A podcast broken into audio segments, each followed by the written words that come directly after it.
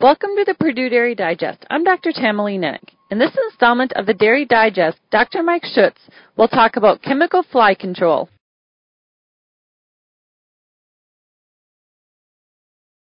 Insecticides can be an important part of an integrated pest management program for fly control.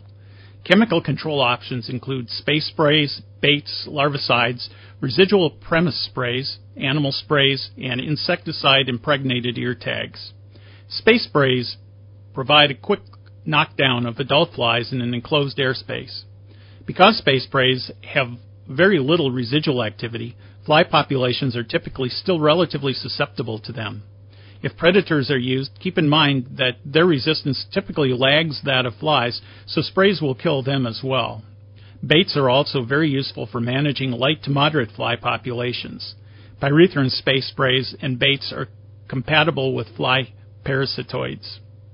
Several insecticides are labeled for use as larvicides, either for direct application to manure or in controlled release formulations. Direct application of insecticides to manure and bedding should be avoided in general because they are harmful to the natural predators of flies. Controlled release larvicide options include boluses and feed additives that result in the insecticides being excreted with animal feces. Be sure to read and follow labels carefully. Treatment of barn surfaces with residual sprays or whitewashing has been one of the more popular fly control strategies in the past. Unfortunately, however, flies have developed a high resistance to these materials such that they should be viewed as a last resort.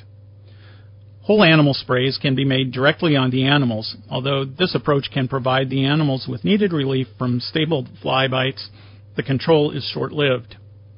Furthermore, great care must be taken to ensure no pesticide residues enter the milk.